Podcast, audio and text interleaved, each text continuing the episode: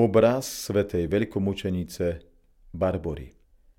Ruská ikona zo začiatku 18. storočia zobrazuje svetu veľkomučenicu Barboru v celej postave, odetú v modrej tunike a červenom plášti, symbole mučeníckej smrti, ktorý dotvára červený kríž v pozdvihnutej pravici. Nad hlavou sa vznášajú dvaja anieli, ktorí ju korunujú za statočný boj proti nepriateľom kresťanskej viery a vernosť Kristovi. V ľavici drží rozvinutý biely zvitok ako symbol čistoty a panenstva, ktoré si zachovala pri vyznaní Kristovej viery a odmietnutí modloslužby aj za cenu vlastného života, ktorý obetovala z lásky ku Kristovi. Cirkevnoslovanský text modlitby nicejsko-carihradského vyznania viery len potvrdzuje jej pevný postoj a odhodlanie, keď svoju kresťanskú vieru vyznala tak pred otcom Dioskorom, ako aj vladárom Markiánom.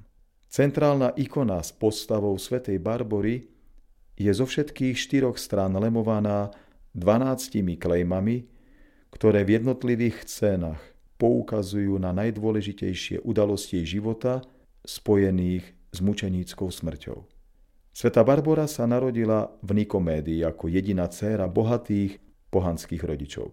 Po smrti matky sa o výchovu céry avšak pohanským spôsobom staral jej otec Dioskor.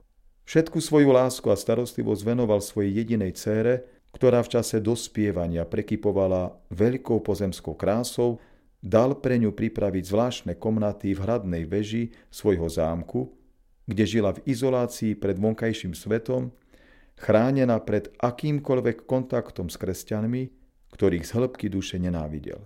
Keď sa o ruku jeho céry začali uchádzať bohatí nápadníci, naliehal, aby sa vydala, avšak Barbora návrh odmietla.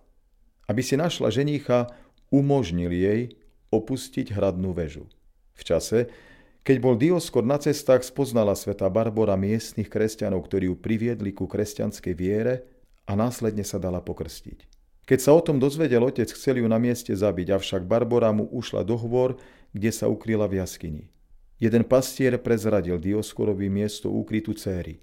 Keď ju otec našiel, dievča zbil a spútanú predviedol pred miestneho vladára Markiána, ktorý ju dal do krvi zbičovať a zavrel do žalára.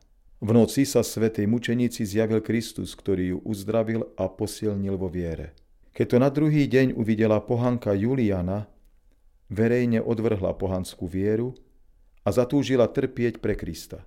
Obe ženy vodili nahé po meste a následne zavesili na strom, kde ich byli, pálili fakľami, odrezali prsia a tlkli kladivami po hlave. Ženy všetky muky trpezlivo znášali. Nakoniec boli obe sťaté.